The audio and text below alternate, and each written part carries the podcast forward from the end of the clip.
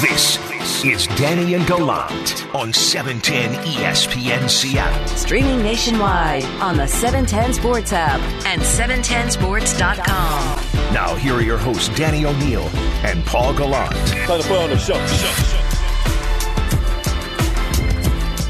We've got some haters out here. Like Jarred Kelenic has haters. Like that's an actual reality. That's an actual thing.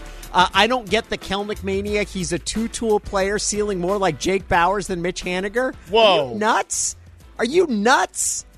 I, and this isn't the first time. Like I've had other people. Maybe that's a sign that he's going to be great. There's Kelenic haters out here. It's, I think, the demeanor at the plate. It's the temper Dude, I love that. I want that guy. I don't mind it. I, oh, give me that guy. You telling me that Bryce Harper? You don't want Bryce Harper on your team? That's exa- there's if if he rakes, he can act however he wants. He's 21, 22 years old right now. I, I think um, there's plenty of time for him to improve, and I feel like there are some who believe he is a finished product because he is not in the majors and Mike Trout, which It's nuts. He's Yeah. going to be great. All, all, all, all the haters. I'm going to keep. A, I'm I'm going to keep a list of all you, and there'll be an accounting that comes i- in, in the future. I think he'll be good. I'm not going to go so far as to say great right now, though. He's going to be great. It's Danny and Gallant. It's Wednesday, which means we got Michael Bumpus coming in for Blue 42. Here we go. This is Blue 42. We're going to go red, right, tight, close, sprint left, GU corner, halfback, flat, on two. Ready, right. Now here's your hosts, Danny O'Neill and Paul Gallant. Blue 42. Blue 42.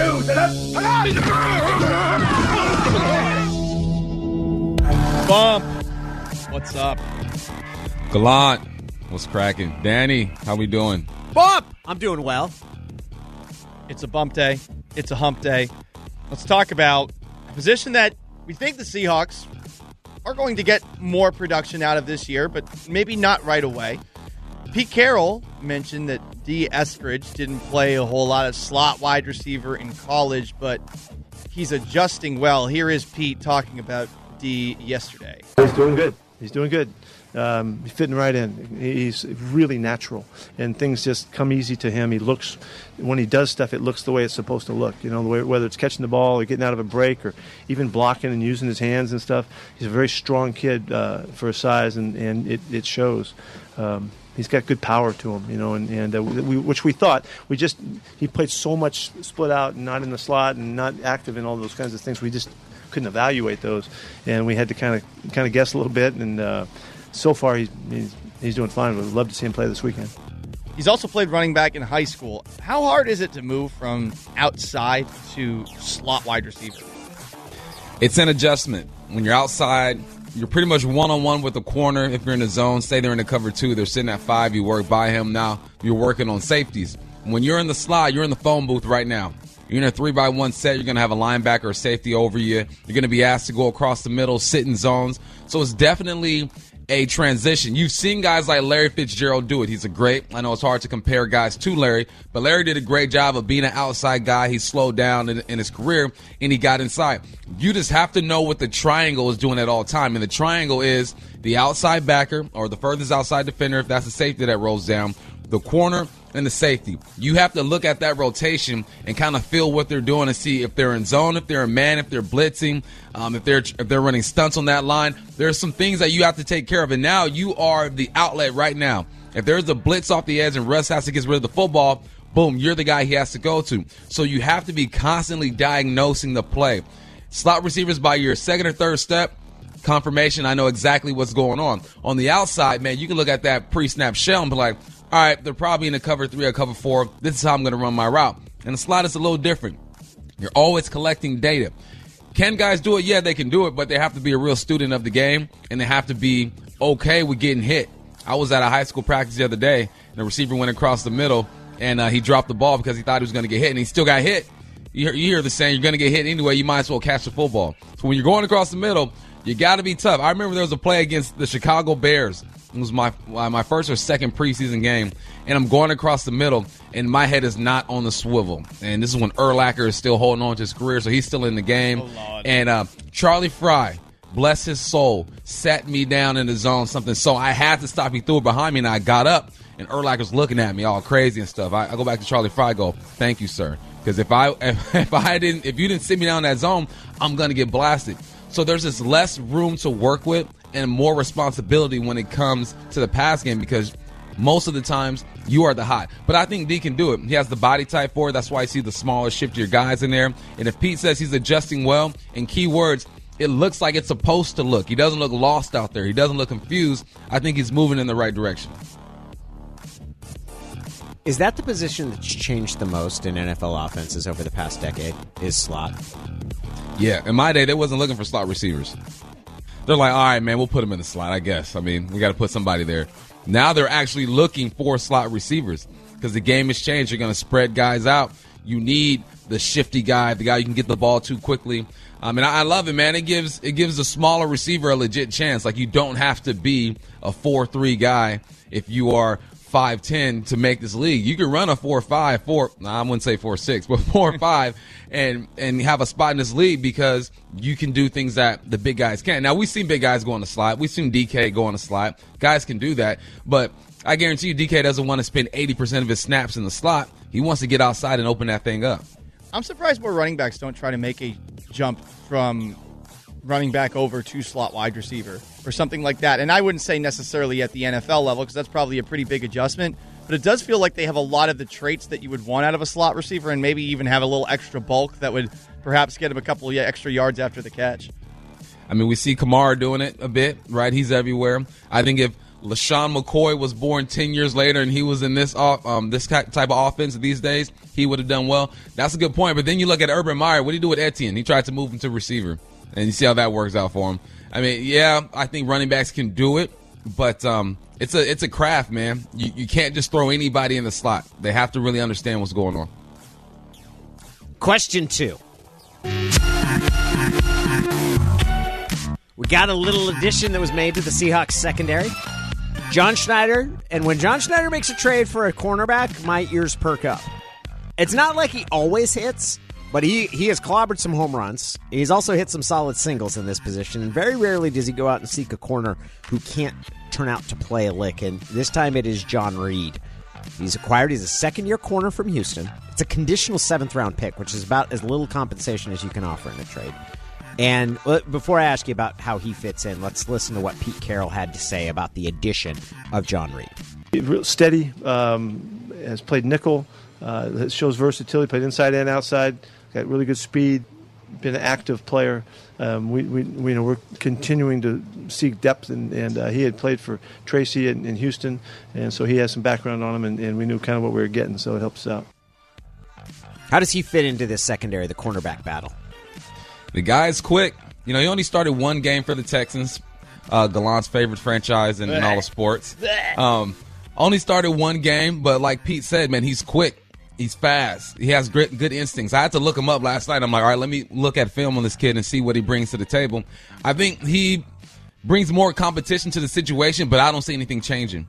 You know, I, I still see DJ Reed, um, Witherspoon, Tre Flowers, um, Tre Brown. I see. I still see those guys as the front runners, but I see this guy as maybe a guy who, who can contribute on special teams if he makes it. Now he's got one game. That's the messed up part, right? He's got one game to really try to prove himself. So he's not in a favorable situation. He's going to have to do something great. So it doesn't change the situation that much, but it shows you that the Seahawks are always looking to improve. Even when you think you have four to six guys at the corner spot that you're just going to roll with, they're good to go. They bring in a guy and say, "All right, you know what? Tre Brown is banged up. Let's bring a guy in and see what he does. You know, let's let's let's shake things up a little bit." I like the kid. I don't think it does anything to that room though, and I think it's going to be hard for him to make this team because he's only here for week three. This I feel like this is just a we need a body in camp type move. I wish him the best because I always want athletes to do well, but I think it's going to be tough for him to make the squad. I wonder if they look at it from the perspective of okay, he was a fourth round pick at corner. They're moving on from him after one year. Maybe we bring him in, and as you said, since he's got that sort of uphill battle that he's got to have. Oh, he's hurt. Oh, okay. Well, we're gonna put him on the PUP. We're gonna put him on injured reserve or something like that. This might be one of those moves where, you know, if you trade something for him, I I would imagine that you're going to give him a little bit more the way to actually make the roster. Because you're right, that, that's going to be really difficult for him. Uh, when I was looking at this guys, I, I thought to myself, okay, I don't think John Reid's going to be a contributor, But I, I think if they're making a trade at cornerback for a guy who is likely going to go on waivers and any team could have picked, that means that they're probably not that enthusiastic about their cornerback group. Uh, again, I don't know what Reid's doing to compete with these guys, but I, I don't think that we have seen to this point in the preseason and in training camp anything that makes us say, oh, yeah, this is great, other than DJ Reed just being back out at practice yesterday. You're right. I don't think they are excited about the room right now based off of what they've done in during competition during the preseason. I also think they, they understand it's hard to, to evaluate these guys. There are a couple of dudes on this roster or at that cornerback spot that they still have questions about, though. You know, I think they're still looking at Tre Flowers, you know, to try to see what he's going to do. But the thing about Tre Flowers is he's been there, he's made some plays. They know what they're going to get out of him. It's not like it's a mystery. We're not going to see Tre Flowers just become a, a, Pro Bowl corner right now. He's still in, in a development. Now, I know you Texas, you callers are going to say, get rid of Tre Flowers, this and that. All right, but Tre Flowers does some good things. But a guy like John Reid is here to directly compete with Tre Flowers. So now you talk about the situation that's coming up. The Stars are going to be in, in the game for the, the third preseason game against the Chargers for what? A series or two, and then we'll get these guys in and see. This is going to be a battle. This is a, a matchup that I want everyone to look after. Let's see what Tre Flowers does. Let's see what John Reid looks like, and then we'll we'll talk about it on on Monday. Question number three: J.J. Watt, new Arizona Cardinal, had a Hardo quote talking about practicing with the Cardinals. When the juices get flowing, how does it feel? Someone asked me how it felt. You're like a dog chasing a tennis ball. Wherever it bounces, you want to get it. You're excited to be out there, and it doesn't matter if you're supposed to be where it bounces.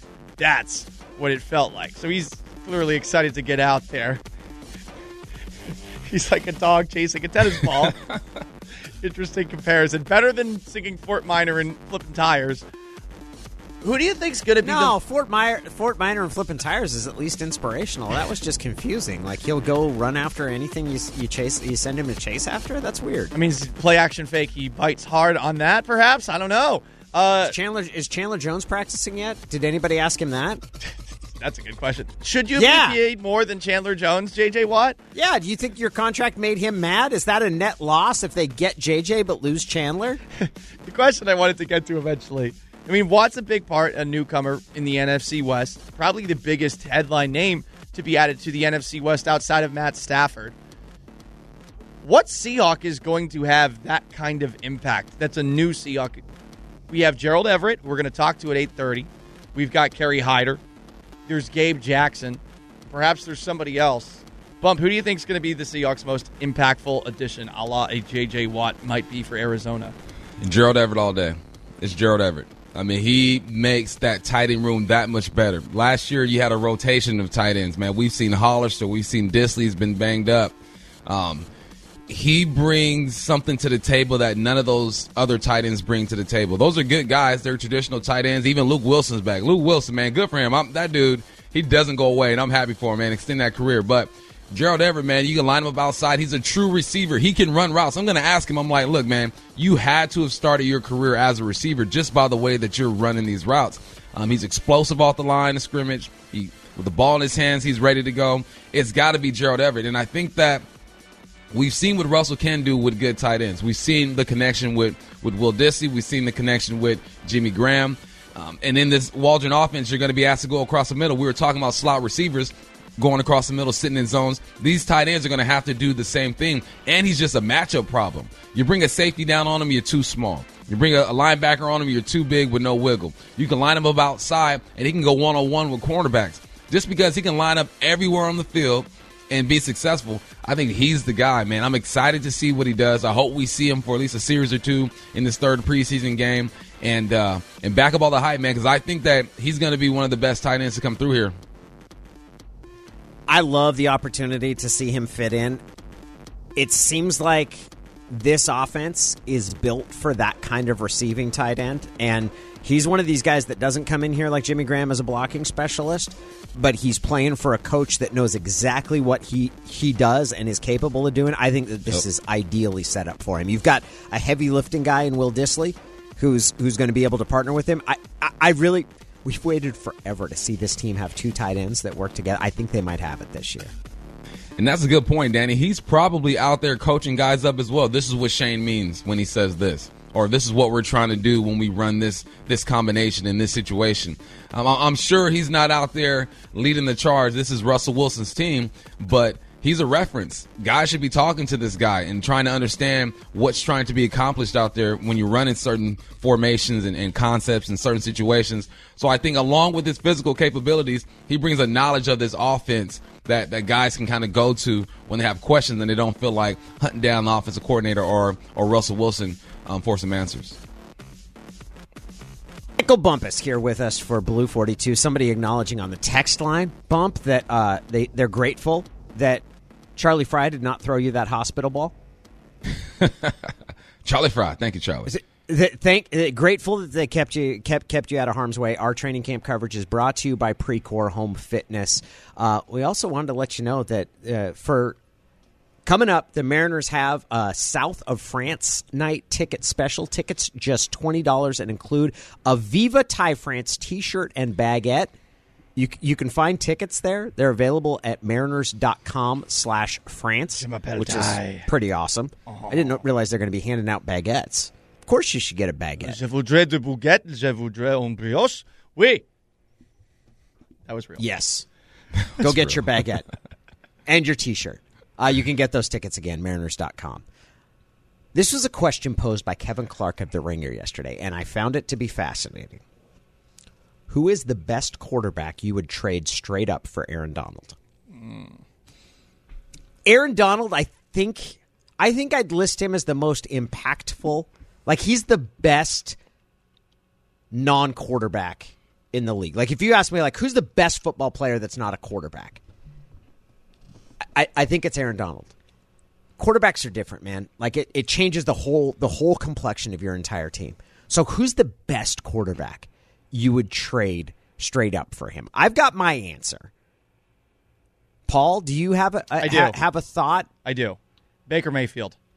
No, Baker Mayfield's is uh, really interesting. Yeah. I, it, you know, if I were to be devious, I would say Deshaun Watson right now because I don't know what's going to happen with him going forward. Watson's off the board. You can't yeah. trade him because there's that's not a football decision right now, right? Like there's so many other things that that go in with that. Why Baker? I go with Oh, go. sorry. no, go ahead, Paul. Yeah, let, let, me hear the Baker well, explanation. I mean, I think Baker's above average to good, but I also feel like I've gotten as much as I'm going to get out of Baker Mayfield, and I don't think that it's going to be completely impossible to replicate that. Now, that might sound psychotic coming from somebody who's a Browns fan, given that there's that one dude that had, like, what, like a jersey that had 17 or 20 different last names on the back of it. So maybe that's not the best idea in the world if you're Cleveland. But just looking at it neutrally and without the franchise history, I think he's one of those guys where you're like, I don't know that I want to give him the long term extension. I've seen what's happened with Ryan Tannehill. I've seen what's happened with Jared Goff. I think he's good. But I think this year he still has a lot to prove. And I don't definitively know that he's going to be able to lead Cleveland, which I would say is probably the third best team in the AFC, past Buffalo and past Kansas City. Bump, who's your guy? You got to go like second tier quarterback. You're not going to give up an elite quarterback. Right. And right now, I would go with Carson Wentz. I'd give up Carson Wentz for Aaron Donald. I think Aaron Donald has to answer a lot of the questions that Paul just mentioned with Baker Mayfield. You know, is he? We've seen good years in Carson Wentz, but we've seen a few years of just we don't know yet. We know there's arm talent. There's leadership questions over there. We don't know how he is in the locker room, but he's good enough to win some ball games for you. I don't think people you sign Carson Wentz and say, "Oh my God, we're gonna go two and 15. I don't think you think that. You think you have a chance to win, but you're also asking the questions like, "All right, is he going to understand the offense? Is he going to take care of the football? Is he going to be healthy? But there is talent there. So I would say Mr. Carson Wentz. Are both of those guys alone going to get it done? A trade for Aaron Donald? I, well, that's where it becomes would no. Probably because not, the Rams right? yeah. the, the Ram the Rams aren't going to trade Donald for for they would you wouldn't really trade Donald, right? You would Right. trade other stuff to get the quarterback to, yeah, to, that- to pair okay. with Donald. But just in terms, I'm saying a straight up trade. Yes, like it, if you you were given a choice, you're starting a franchise, and you're given a choice, you can have Aaron Donald or Baker Mayfield. I, I think in that situation, I'm taking Donald because I think that I'm not so sold on on Baker. Like I think Baker's good enough that you can't just say we'll find someone else. Like there's still the possibility that he is going to be a great quarterback. That he could have a career like Matt Ryan's or something like that. I, I don't know how much I believe that Baker's going to end up being at w- any point winning an MVP or, or winning a championship. But he's a good enough quarterback that you can't you can't just be cavalier about like Kirk Cousins. I'm taking Donald ahead of Cousins every day, like Yeah. all day long. Like I, I don't, but that might be how I feel about Kirk Cousins. I Alex Smith, even Alex Smith's prime. I think I'd take Aaron Donald over Alex Smith. How about Lamar Jackson? Heck People no. are hating on Lamar. I'm taking Heck Lamar. no. I, I'm, Yeah. I'm I'm throwing his name out there because let, let's try to move up the list a little bit further Yeah, and see if we I, can I, no, no, I'm not giving Lamar. Lamar I won the MVP either. two years ago. Yeah, I wouldn't either. I, I think the way that he played in that playoff game against Tennessee too, I think showed that he can win. They need to make the right move at offensive coordinator. Greg Roman, I've brought this up a couple times. With with Kaepernick, it didn't work out long term, and it's I don't know if it's going to work out long term with with with him and Jackson together. Um, Kyler Murray, you're not. How about the guys who we've seen one year of?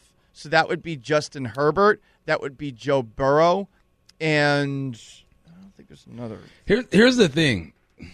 Aaron Donald will win you a game or two. Yeah. He's not going to win you a championship. Your Yep. quarterback can, an average or slightly above average quarterback can win you a championship with people around him. Yep. You know, I always look at Trent Dilfer. I'm like, how the hell did Trent Dilfer win a Super Bowl? He had pieces around him. He had a good defense. But Aaron, it's hard to put that responsibility on a defensive lineman. So that's why it's hard. That's why you can't. That's why you can't go Lamar. I think Lamar can win you. is- Can win you a bunch of games in the championship. You know, he has the ball in his hands. It's all about the ball. Aaron Donald's getting the ball. You need a guy who controls the game, who has the ball in his hands to win you a ball game. I think that's why this question is so hard and intriguing because it's like, all right, what are you willing to give up? You know, I think Baker Mayfield is more important to his team than Aaron Donald is. Aaron Donald is a better player, but if Baker Mayfield doesn't play well, they don't win. Aaron Donald can disappear for three or four games and the Rams can still get it done. Yeah, I, I think what you said there is just perfect. Like Aaron Donald's a dominant enough player that he'll win you a game or two, and he'll be he'll give you a, a strategic advantage in every game he plays. But he doesn't have the ball in his hand. He doesn't. He doesn't. And the impact that a quarterback has. I think with Baker, my calculation would be I'm not so sold on Baker that I that I don't think that I can find another quarterback that's as good. And maybe even has a chance to be better than him. That's and I I'm think at. that's why I'm willing to say, okay, I'll keep looking for the quarterback, but give me Don- D- Darnold. I'd take, I, I'd take uh, Aaron Donald ahead of Kyler Murray, maybe, maybe, but I'm, I, I'm still, I'm still, Murray, I'm still waiting. there. Right. I- I yeah, gotta draw the line there. but there. Baker, but Baker, but Baker, I, I'd take Donald ahead of Baker. one last wrench. The guys who were taken in this year's draft Trevor Lawrence, Zach Wilson, Trey Lance, Justin Fields, Mac Jones. Let's just go through all of them five really mm. quickly. Mm. Well, there's two. There's two that I would not hesitate to take Donald ahead of: Zach Wilson, Zach Wilson, and Mac Jones. Give me Aaron Donald all day ahead of those two dudes. The other, th- the other three, the other three, I I seriously like, but man, out of those three, I'm probably saying Fields and Lawrence. I'd take ahead of Donald, and I'd probably take Donald ahead of Lance. I'm taking Fields all day. I'm taking Yeah. Fields. And then the thing these young guys have on them is potential, right? We're all like, Yep. we're all imagining what they can be. We know exactly who Aaron Donald is, dominant, you know what I'm saying? But like we just said, we know that you need quarterbacks to win Super Bowls. I would with Wilson, no hesitation. I probably would with Mac Jones. I could be talked into it with Trevor Lawrence. I've never been the biggest Trevor Lawrence guy in college. This is not me saying that I think he's going to be a bust. I just remember like I'm being told that he's awesome, and I'm like, I like a lot of what he does, but I don't know that he's like this destroyer of worlds, sure thing prospect that he has been made out to be. Perhaps I am wrong. It's Danny and Gallant. We've got Gerald Everett. He's going to join us from training camp. That's coming up next. You're listening to Danny and Gallant on 710 ESPN Seattle. Now, here are your hosts, Danny O'Neill and Paul Gallant. Tua Tagovailoa or Aaron Donald? Aaron Donald. Yeah. Same. Aaron Donald. I'm a flip flopper, man. I, f- I feel guilty about punting on Tua already, but He might be good, but you haven't seen it yet, right? I was so like you're, when you're on him, bringing in. Fitzpatrick to play the closer. Like that's not a great sign for a young quarterback. I wouldn't. Like, I dude, we wouldn't call it somebody to- punting. It's like it's like third down and you're yelling to the punt team to get ready. You know, punt team get ready. Like you're not. I'm not not punting on him yet. I, I feel like I am though. I, I mean, I thought he was the real deal. I uh, and and I thought Yeah. there were a lot of Russell Wilson similarities too. Okay. And man, it just it, it doesn't feel like it's happening. And I don't know that that hip injury is what concerns me the most. See, if it was just the hip injury, I'm like, okay, he looks healthy. He doesn't throw the ball down the field. Like he doesn't. He doesn't throw. The, and do quarterbacks learn to do that? Like I, I don't. I don't know. I, I feel like in that case, it might be a, that you can tell a guy, "Whoa," but it's hard to tell him to giddy up. Like you can, you can, you can rein somebody in like Brett Favre, but it's hard to tell someone like if they're reluctant to take a shot and, and throw it down the field. I don't know if you're ever going to get that out of them. Yeah, you gotta you gotta believe in what you're seeing and what you're doing. And there's something that he's just he's not willing to roll the dice. Whereas against Georgia, was it Georgia national championship Yeah. where he looked off the safety and oh. came back to the go was beautiful. That's what we were expecting to see. But that, that lets you know right there, just the game is fast. Those safeties are faster. Things are moving a bu- quicker. So I appreciate him taking care of the football or trying to take care of the football. Yes. But at some point, you got to drive that thing down the field. Yeah, we'll see. This is just is going to be his second year that's there. Uh, it is Danny Gallant. Michael Bumpus is in with us this hour. We're waiting on Gerald Everett, who we're going to talk to from Seahawks training camp. Uh, our coverage from training camp brought to you by Precor Home Fitness. I feel like this is the third time that the Seattle Seahawks under Pete Carroll have assembled an offense where we're talking about two tight ends, and it's never quite worked out before. Like it's never hmm. quite got there before, Yeah. and it's not their fault. Zach Miller was going to be paired with John Carlson in 2011. They signed Zach Miller from the Raiders. Carlson got hurt and tore up his shoulder. He ended up leaving in free agency. After that, it never really panned out. Then it was going to be Zach Miller and Kellen Winslow. In 2012, they were going to be paired together, but no, Kellen Winslow didn't take the pay cut that he'd agreed to, so he gets released the week before the regular season started, and a shock to everybody. And now it's it's Everett and it's Will Dissly, and I, I feel like we're actually going to get the payoff. I'm excited to see how this offense is going to work with two tight ends. Why is this time going to be different? It's well, a you don't have an uncertainty about whether or not a guy's going to take a pay cut or not, and both these guys look healthy, right? Like both of them look healthy. Yes. but I feel like history it's it's working against him. Shane Waldron's background as a tight end coach definitely intrigues me. The fact that they were able to get as much as they did out of Tyler Higbee in LA also is interesting. Yeah, he's coming from an offense where Higbee and Everett paired well together. but Higbee was the favorite, and that that is that is one element of this where I'm like, okay, uh, there is an idea that, and I think Lindsey Thiry said this on ESPN that perhaps he, he needed a fresh start somewhere, and okay, maybe maybe this is perfect for him, but if it hasn't happened before, and it you know last year I talked myself into it, that's for sure. With Greg Olsen back, I thought, okay, last year you know the foot injury didn't seem like it had been a big issue. Well, didn't really work out there either. At some point, is it maybe Russell Wilson isn't someone who, who's who's looking at tight ends that much? Uh, What, what do you think, Bob? Nah, heck no. When Will Dissly was healthy, Russ was looking for him and dropping dimes on him. I think Russ is going to emphasize the tight end this year because he realizes what he has. I think Russ is a smart dude. He knows that okay, what's the evolution of this offense? I've I've had two thousand yard receivers. We got running backs, uh, Chris Carson who's gone for a thousand yards and who can catch the football. How does this offense go to the next level? You get the tight end involved, and if everyone at the table is eating, man, it's gonna be fun. So I think he realizes what he has, the opportunity that he has, and I think he's gonna get it. That's the next step. There's some things that Russell has to do: win an MVP, throw for seventy percent completion rate, get your tight ends involved. And um, no, I, I think I think it's going to be great. I think this is going to be a nice little one-two punch with these tight ends. There have been some nice plays in training camp that you've seen Everett make, and he definitely has been involved, which I think is a, good sign to open things up.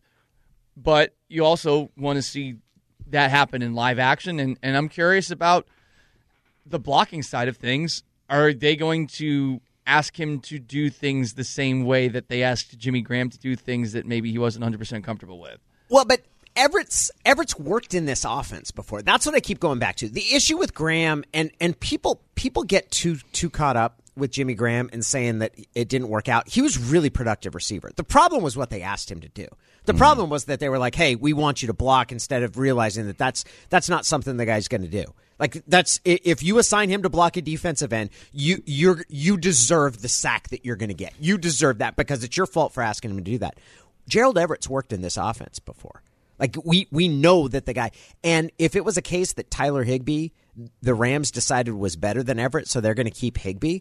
Well, that doesn't mean that Everett's not worth it, right? Like those are the sort of things. Look at the Mariners. The Mariners have done a really good job of profiling guys that were blocked at another at a position. Abraham Toro, Ty France. They were guys like those were guys that whose path to playing time was impeded. Go and get those guys and give them a path to that playing time. And I feel that that's what it might be with Everett. He might have never been tight end number one in with the Rams as long as Higbee was there. You know what? He might be a great tight end number one here with the Seattle Seahawks. Uh, we're waiting to hear from from Gerald Everett. We're going to take a break. We'll come back and hopefully have Gerald Everett from Seahawks training camp. Uh, our coverage brought to you by Precor Home Fitness. You're listening to Danny and Gallant on E 710 ESPN Seattle. Now, here are your hosts, Danny O'Neill and Paul Gallant. No Gerald Everett today. Some conflicts, but we do have Michael Bumpus in the house, and a little game that we like to call "Are You Buying?" It's what we're going to audible to right now. So, let's start off with something that we've been seeing in training camp, but I, I would say specifically in the preseason games. Third round pick from USC, Rasheem Green. We haven't seen him flash a whole lot during the regular season, though he did lead the team in sacks back in 2019. Last year, we saw him less. Clint Hurt weighed in on Rasheem Green and maybe some of the things that were holding him back earlier in his career and why things seem to be clicking for him thus far in the preseason. man, I don't know if I want to use the term surprised. Um, just been excited about because they've all worked really, really hard.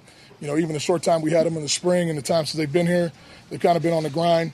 I don't want to say surprised because I've always been excited about his potential and seeing him scratch the surface. Machine, you know, really seems to have uh, the light has come on.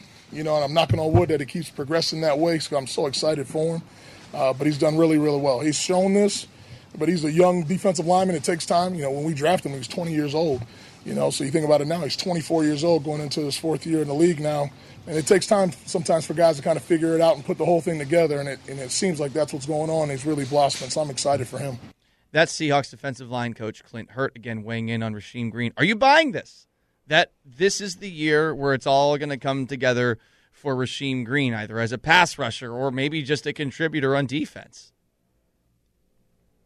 Pass. I hope it's true. I hope it's true. I like Rasheem Green an awful lot, but I feel like this is the third year that I've I've recited this same storyline and heard it. Ah. I think it's the third year. Hey, you have to remember how young he was when he came in. Look at how he's looked, and he has. He's looked good in the in, in the preseason. They're talking about having him play at at Leo at the rush end position. Nah, pass. I'm passing on this one. Sold in the back row. Danny, if you are passing, what else does he need to do to make you buy, though? I mean, he's had two good games. He's Do he, it he had two season. sacks. Uh, but we're going off it right now. I know. What- I know. uh, what he's I'm just saying. now. I've been down this road before. I've been down this road and I've been burned, bump. I've been burned, and I'm I'm, I'm hesitant to commit. Well, you know what? What I'm gonna do? I'm gonna buy the Rasheem Green Bitcoin, and in three, four years, when that thing is, is shooting through, going to the moon, I'll, I'll give you one, and we can ride this together. I want a little ride your coattails. I'm with Bump on this one. I, I am buying. I, I do want to get a vibe for how he looked the last time we saw a preseason because that was a little bit before I first came here in 2019. But he was the best player I thought on the field in their preseason opener against the Raiders. I, I, I thought he showed up in a lot of different spots and if you're going to have a rotation of defensive linemen, you want to have someone that can come in and, and, and contribute. I, I mean, are you expecting more than five sacks from him or something like that? No, I, but can he be a guy who actually shows up on the field that stands out? I, I think he can. Well, it's possible. I mean, but he for him to really show, he has to have more than five sacks, right? Like if you're if you're talking, if he matters, he's gonna he's gonna be a guy that's like six, seven, eight. Like he's someone that's approaching double digit sacks and is part of your nickel pass rush. If if that's if that's really him blossoming, at, at least in my mind, in my mind, if he blossoms, he gets more playing time than Benson Mayowa. In, in my mind, if he blossoms, he kind of becomes that that that rush end that's part and maybe Benson finds another spot and and plays in there but he becomes a part of your pass rush package and I know he looked good against the Raiders that was also a Tom Cable offensive line and so that deserves this giant asterisk because does not represent actual NFL competition So I think the difference is your expectations are just a lot higher. To whereas I think me and Paul are like, uh, five or six sacks. He's arrived. He's a guy who can be on the team for three or four years and and be the the Robin to someone's Batman. You're looking for a guy who is going to lead the charge. Well, I feel like they already have guys on this on this club who are going to lead the charge. Mayowa, Kerry Hyder, Dunlap. I think Rasheem Green is going to. I think he is going to be a number two guy. So that that's where where my mind is. So that's why I think okay, I'm good to go with Rasheem. Bump and I both buy. Danny, he's been there. Pass. He's done that. He's selling. Next up, are you buying it with Michael Bumpus hanging out with us? The Seahawks made the trade with the Texans yesterday to get cornerback John Reid, a fourth round pick out of Penn State in the 2020 NFL draft. They didn't have to give up much to get him. I am curious as to if they are concerned about their cornerback group. Here's Pete Carroll weighing in on the position. The fact that Tre Brown is down right now is, uh, you know, that's why John Reid's coming in. You know, we want to make sure that we have depth and have the kind of competitive speed that we need out there. And we've been good all the way throughout. We've had numbers all, the whole time. We're right at the edge of that. We got to make sure we can keep our guys together. You know, we, we've seen Kel, uh, do a nice job at his side. Uh, Tre has done a really nice job. He's had his best camp by far, most consistent, most competitive camp but I'm an- really anxious to see Damarious Randall. You know, we he missed some time, and so this is an important last couple weeks. You know, and uh, to to see where he fits into the competition. Because in my mind, the whole time he's he's been here to compete for the starting spot, and I wanted to see what would happen, and and uh, he really hasn't been able to grasp that opportunity yet. It's not, you know, he was ba- banged up, so he's going to get a shot this week and see how he does, and and uh, just take it from there. We're going to go around the room again, this time from the guy who made the biggest face. At first, it was Danny, but Michael Bumpus came in, and there seems to be a glimmer of hope in his eye. Michael Bumpus, are they concerned or are they okay with this cornerback group? All right, when, I'm done with this, I'm gonna go to my Pete Carroll uh, interpreter, Mr. Danny O'Neill, because he's been around and he, he figures some things out. He reads between the lines. But the fact that he says he's here because Tre Brown is banged up, that's why I'm like, is he just a depth? You gave him a seventh round pick for a depth guy. Like if he if he were in the mix, he'd be like, yeah, we're gonna get him in right now. We're gonna see what he can do to do. He goes, no, he's here because Tre Brown is banged up. But let me talk about these three or four other guys. Yeah. Like don't let's not focus on him. Let's talk about these other guys. That's why I'm like, I don't know if he's gonna be here or not. And you give up a seventh round pick for that. Uh, I'm not. I'm not buying. I'm not buying. I, I think it's gonna be hard for this young man. And I hope him well. I wish him well, but it's gonna be tough. Sold in the back row. This is going to be John John Reid versus it, it- this is going to be John Reid versus Damarious Randall, and they haven't seen enough from Randall to know that he's going to be available, and that's making the team. And I I would agree with you. I don't know if Reid's picked up if Brown's not hurt. It made me worry that Brown's injury because it's a shoulder, right? Mm-hmm. Like Yeah. that's it made me worry that that might be a little more serious and might be on the because this time of year you have to that question of Marquise Blair was back at practice so the sore knee he had was more of a, a bump than it was was a situation. We, we're gonna have to wait and see on, on Tre Brown. If they're hoping for anything from Damarious Randall at cornerback, that is entirely that. It's hope because he hasn't been able to do much. He's adjusting to that position. This to me says that they're looking for answers. I think this is one of the spots that John Schneider can work some magic is finding guys and trading late round draft picks for for functional corners. But yeah, do yes, they're concerned about their depth and they should be. I am with both of you on this one. The Seahawks corner group right now, I'm I'm selling it. It's it's a situation right now where if Tre Brown's not out there, I'm, I'm wondering where where is your upside other than with DJ Reed? You know, and at this point, where are you going to get plus contributions? You know, I, I I'm hearing good things about Tre Flowers, and I'm seeing him out there doing good things, but. If he's the most consistent guy at training camp, and I think he has been, honestly, even compared to Ahkello Witherspoon, then that's not a spot you want to be in. You know, that's that's a spot that you're looking at, and you're probably thinking to yourself, "Oh boy, is this actually going to last into the regular season?" This is a last one. We're going to throw it in as a, as, as a curveball because we like hearing this guy talk. Here is Seahawks defensive line coach Clint Hurt talking about Kerry Hyder. outstanding with his hands, very skillful player, um, takes rush angles, doesn't waste a lot of motion. You know, sometimes you got to have a value. Not everybody's going to be, you know, the freak of nature athlete. You know, you're going to have guys that just football makes sense. Get off angles, you know, understanding how to use their hands versus different blockers, understand protections. So, guy, you get guys like Kerry. You know, he may not win a beauty contest, but he's a heck of a football player. First of all, I so hope that Clint Hurt becomes a head coach in the NFL. Yeah. I know it's a dream and an ambition of his, and that was one of the things that he came to Seattle because Pete does believe in developing and grooming guys for that next opportunity. Um, I know that Clint's players love playing for him. It is become harder in the NFL for position coaches and specifically position coaches on defense to get those side, kind of promotions. It ten, tends to go through quarterback rooms. I, I hope that swings. So that's the first thing. I love Clint Hurt. The second thing is yes, give me the all bad body team. Like when coaches get that because they hesitate to do it because it's not exa- it's a backhanded compliment, right? You're like this guy doesn't look like he can do anything. He's not fast. He's not particularly like sculpted or anything, but man, is he a good football player? Yes, I want. I want all bad body teams. I, I love that. I, it cracked me up. I don't. I hope Kerry has a good sense of humor about it, and certainly he's in a place that appreciates his style of play. But yeah, I love the the bad body compliments. Yeah, there's more bad bodies and freaking natures in the league. You know, you, you only hear your DK and your Aaron Donalds. Those guys come around, what, once every five to eight years. Other than that, you need to play a position and be very skillful at it. You have to be an athlete. All these guys are good athletes. But once you, once the pool gets small, guys kind of separate themselves. So yeah, I'm with it, man. A guy who knows his craft and knows who he is has a great chance of being successful in this league. I'm with it. Bad body team. Let's get it. I like Kerry Hyder too.